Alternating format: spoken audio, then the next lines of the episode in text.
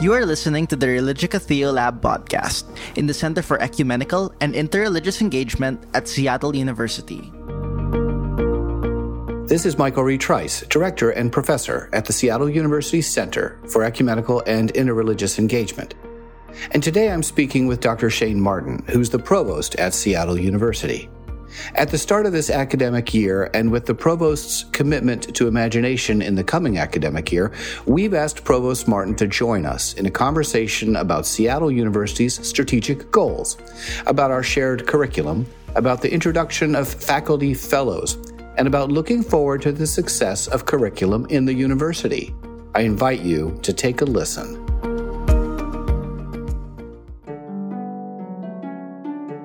You know, as we begin the year ahead, we're thinking of imagination in the center and imagining our growth as students and staff, faculty, and community. And the start of each year offers, we're thinking, an opportunity to imagine anew. And as you've reflected over the summer, Provost Martin, and perhaps we could start with this university's commitment to educating the whole human being with the impact of the pandemic and war or societal stressors as you imagine the year what is the whole human being you have in mind and, and what do they need to flourish and grow today in the world?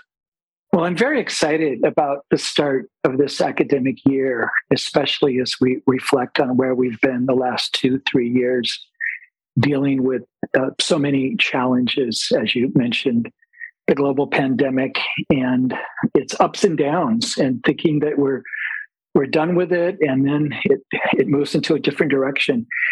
And so it's brought a lot of challenges. Of course, it's also brought opportunities. I feel that this year we'll be able to focus in a new way as a university community on our mission, on our vision, on our values. Coming out of the experience of pandemic the last three years or so, we now have a shared experience of getting through difficult times, really a crisis, if you will. And at the center of all of this is exactly what you're asking about. What does a commitment to educating the whole human being or the whole person, what does that really mean? And what does it mean in Jesuit education? And how does that play out mm-hmm. at Seattle University?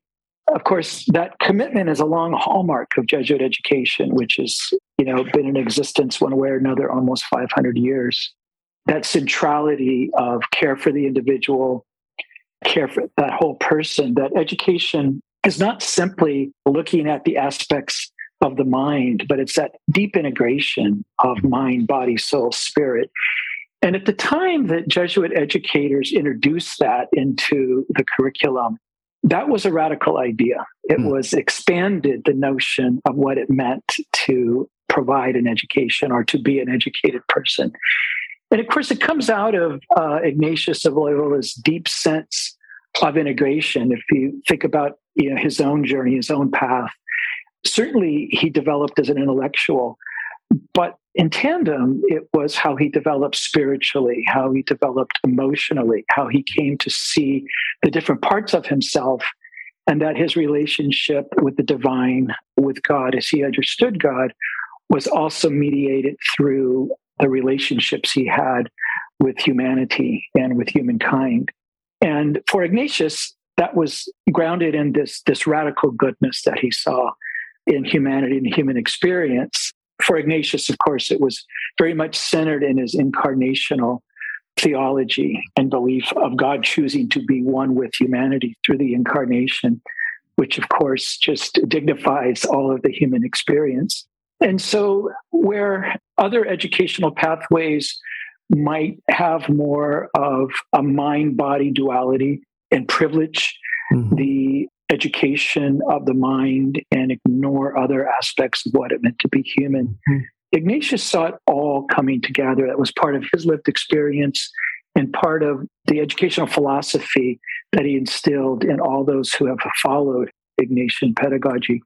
So, in terms of what does that mean for us at Seattle University and the opportunity we have this year in particular, I think it touches on the needs that this generation of young people have and, and what they're looking for, their hopes, their dreams, but also their pain. and their challenges and their suffering. We know that depression rates are higher than ever. Mm-hmm. We know that there are great challenges with teen suicide. We know that younger people are struggling in many ways mm. of these other aspects of their lives, mental health, etc. And so the kind of university that we are trying to build, that we aspire to be, is one that touches all of these aspects of our students and that, that integrates. So what they're learning in the classroom can also connect to what they're experiencing in other parts of their education at Seattle University. I could talk about our strategic directions as well and how I believe our strategic directions is a pathway for this. Well, I appreciate that. And, and, your comments also from the Ignatian sensibility to the real concern that students are experiencing as you're identifying, and I'm sure seeing. And we know that's true in the university and in the community. And directly to your point, as we think about the whole person in our care, care of staff and faculty, or care of leaning in, thinking of alumni and, and the communities around us. To your point about the Seattle University strategic goals, how do these goals, or maybe even the goals you're thinking of at the moment, how do they help assist us in that flourishing of the community at SU that, that you have in mind? Well, one of the things I most appreciate about our uh, revised and reignited strategic directions, our strategic plan that President Eduardo Peñalver has helped lead the community to, is that it puts the student at the center of our work. It puts the student experience at the center of our work.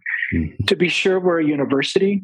We're committed to a number of things, including excellence in research and scholarship, our faculty work, our great staff who support everything that we do.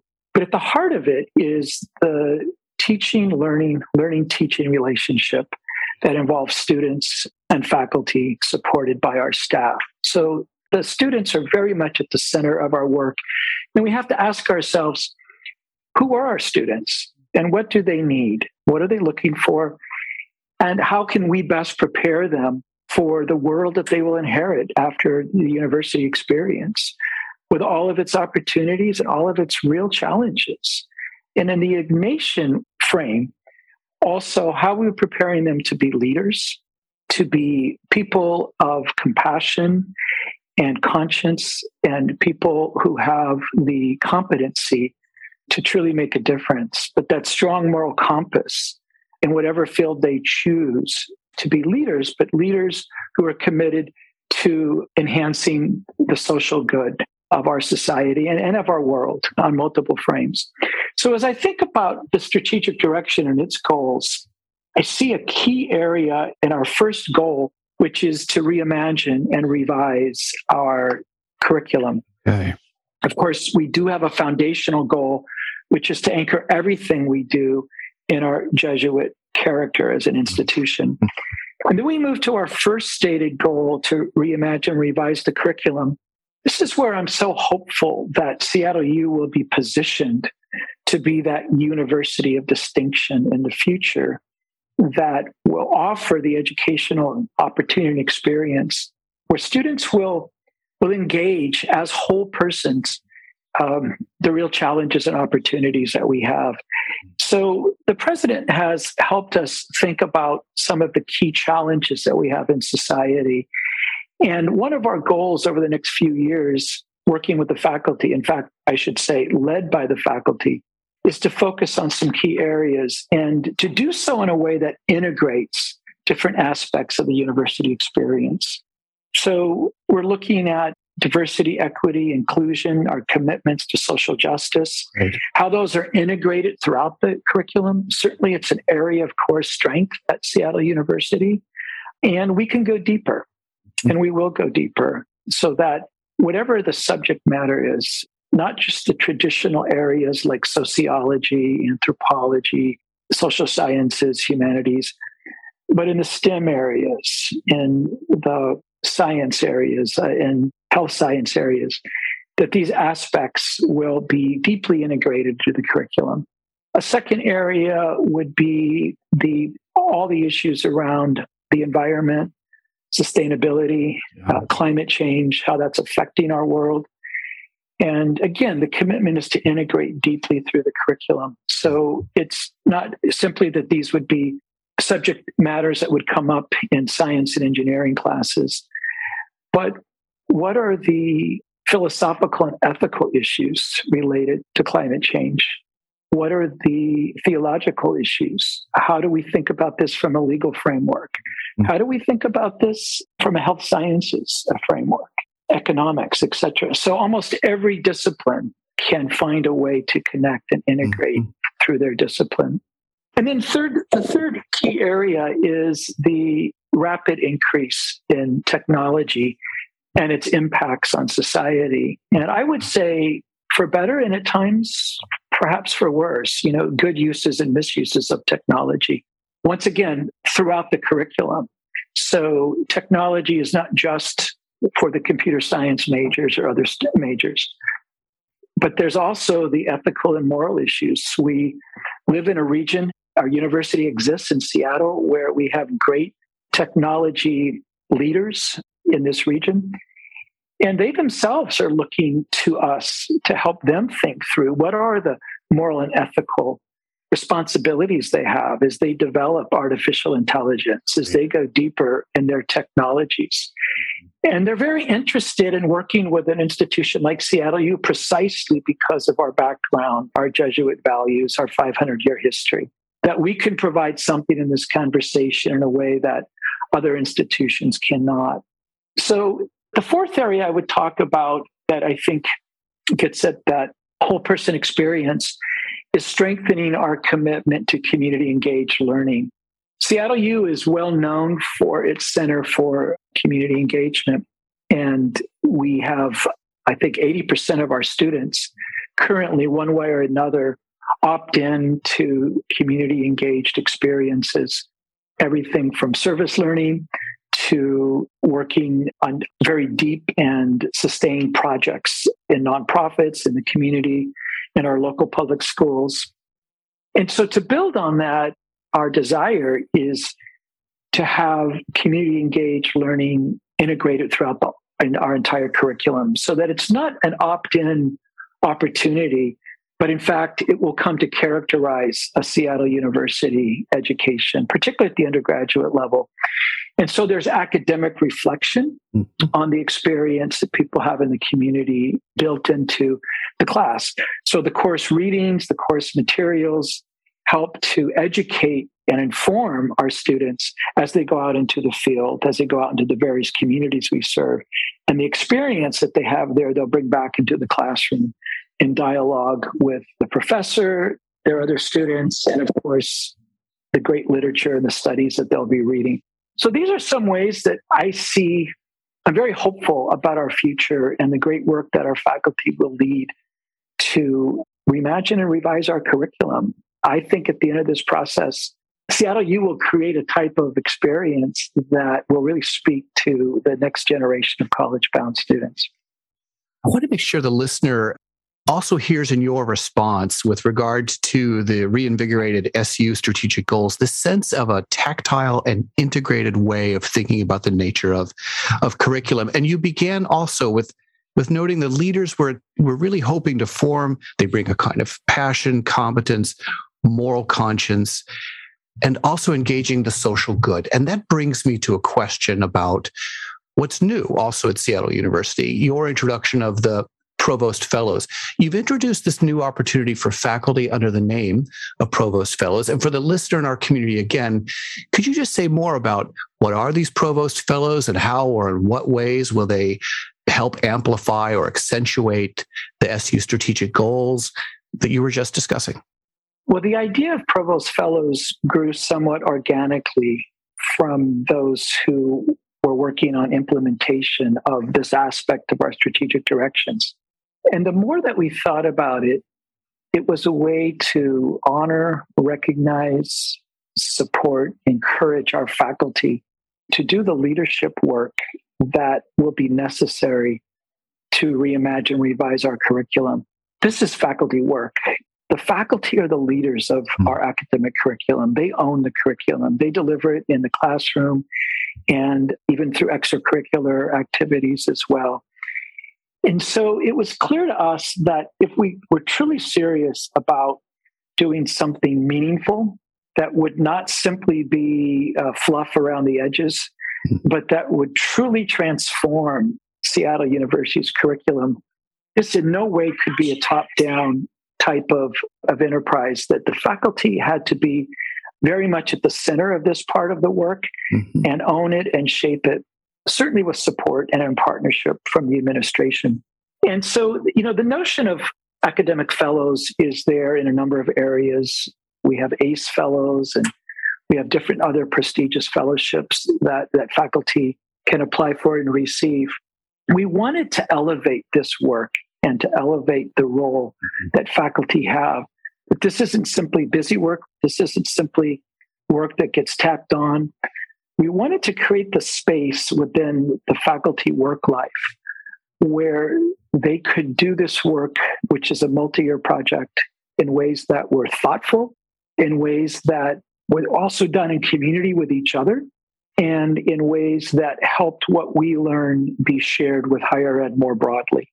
And so I'm so pleased that we had such an interest in these fellows. We were hoping to develop somewhere between 25 and 30 provost fellows who would be the true leaders of this big enterprise of reimagine and revise the curriculum. Of course, working with the entire faculty because everyone has a role in this, but we needed faculty leaders. We were hoping to develop 25 to 30 in various areas. And, you know, we had close to 60 applications for these fellows, which really shows the great interest. And it was, it was, it was challenging to select from those mm-hmm. number of applications mm-hmm. because all of our faculty were really, really engaged in this. But it will give them the support in terms of their work schedule and support over the summers that they'll work to make this practical and possible for them. We'll bring them together as a cohort and then subgroups as well that will be working on specific things. Mm-hmm. Will allow them to do some benchmarking to look internally at Seattle U because we already have amazing faculty who are working in all of the areas that I called out. And what can we learn from our peers right in our own backyard? We'll also allow them to do some benchmarking nationally and globally with other institutions of higher education so we can learn from other good ideas as we create our own. And then finally, there's a very important dissemination piece. I believe that what we learn at Seattle U and what we're able to change and our success is something that we want to share broadly with higher education. And so there are opportunities for faculty to write up the work and to publish this and to present at academic conferences and to be in dialogue with colleagues on a larger scale we think this is what it means to be part of an academic community. It also certainly helps Seattle U as it grows its own reputation as an institution. But it'll be great for faculty too, because it means that they don't have to step out of their work as a faculty member to work on the curriculum. Mm-hmm. But in fact, it's integrated into the life of a faculty member, the fullness of a life of a faculty member, which includes their commitment to scholarship.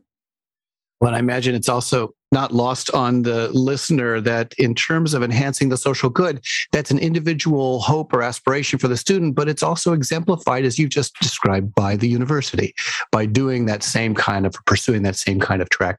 I want to ask you a little different question. I, in this respect, the whole person also includes the provost and the kinds of visions that you have your enthusiasm for the lift of these fellows or the work that they might do. I mean, you've spoken at length on this and, and thoughtfully with regard to the SU strategic goals and the directions that these fellows may be able to um, and will indeed pursue in the university. But is there a hope that's for you as the whole human being, uh, Provost Shane Martin, that's sinewed in the outcomes of their work or other places? What inspires you or, or what's your singular sustaining hope in this work in the year to come? It's a good time to ask that question as we start this academic year and look back, but we look forward as well. And what sustains me and gives me great hope is the vision that we have at Seattle University. Of course, that vision is while it's both grounded in our Jesuit roots and it's also uniquely ours. So the updated strategic directions document does put forth a new vision statement for Seattle University that Seattle University strives to be one of the most innovative and progressive Jesuit and Catholic universities in the world, educating with excellence at the undergraduate, graduate, and professional levels. I find that vision statement to be inspiring, to be hopeful, to be compelling, and to be challenging all at the same time. And as I think of my leadership role as provost, I sit as the chief academic officer, really speaks to the kind of academic experience that I hope our students, our faculty, and staff all engage in in the future. As we think of Seattle University as a Catholic university, certainly it's a 2000 or year so tradition and it's a big umbrella. And what our intentions are is to say that within that big umbrella, we see ourselves claiming a space to be innovative and progressive. I think there's a lot of room for us to continue to discuss how we live that out and what that means. I would never want to silence or shut down conversation on this. Mm-hmm. But as we think of our values at Seattle University, they do lean very much to being progressive and being innovative. Of course, we have to do this as a university. When we look at this vision statement to be innovative, progressive, Jesuit, and Catholic, those are all modifiers. The key noun there is university. And so we do all of this work first and foremost as a university. And that gives me great hope because we're an institution unlike any other in society. And we certainly, as I say, have those challenges, but the opportunities are amazing. Our faculty have a place from which to engage society through their scholarship, through their thought leadership, and to engage students through their pedagogy, that there's no other institution that really has the same platform. And so imagine what that can do as a force for good and change, especially if it's focused in that way of being innovative and progressive, committed deeply to the common good, the social good, and to our deep notions of social justice. A force for good and change with the noun or nominative as you've described being the university and the collective work t- together as you think about the arc of the year ahead, the work of the provost fellows, how we'll be engaging curriculum, how we'll be thinking or living through, I should say, the strategic goals. And as you think of that arc and as you're mindful of your enthusiasm in particular. What's arriving for you on the horizon where the whole community, you know, going back to our first question of the whole human person, but now in the plural, we seek opportunities to flourish and grow in the year ahead. As you look at that timeline in the arc, what are you excited by that you'd like the listener to just be mindful of and attentive to in the year ahead? Another one of the Jesuit hallmarks is the care of the individual. It's a second cousin to uh, the, the, whole person.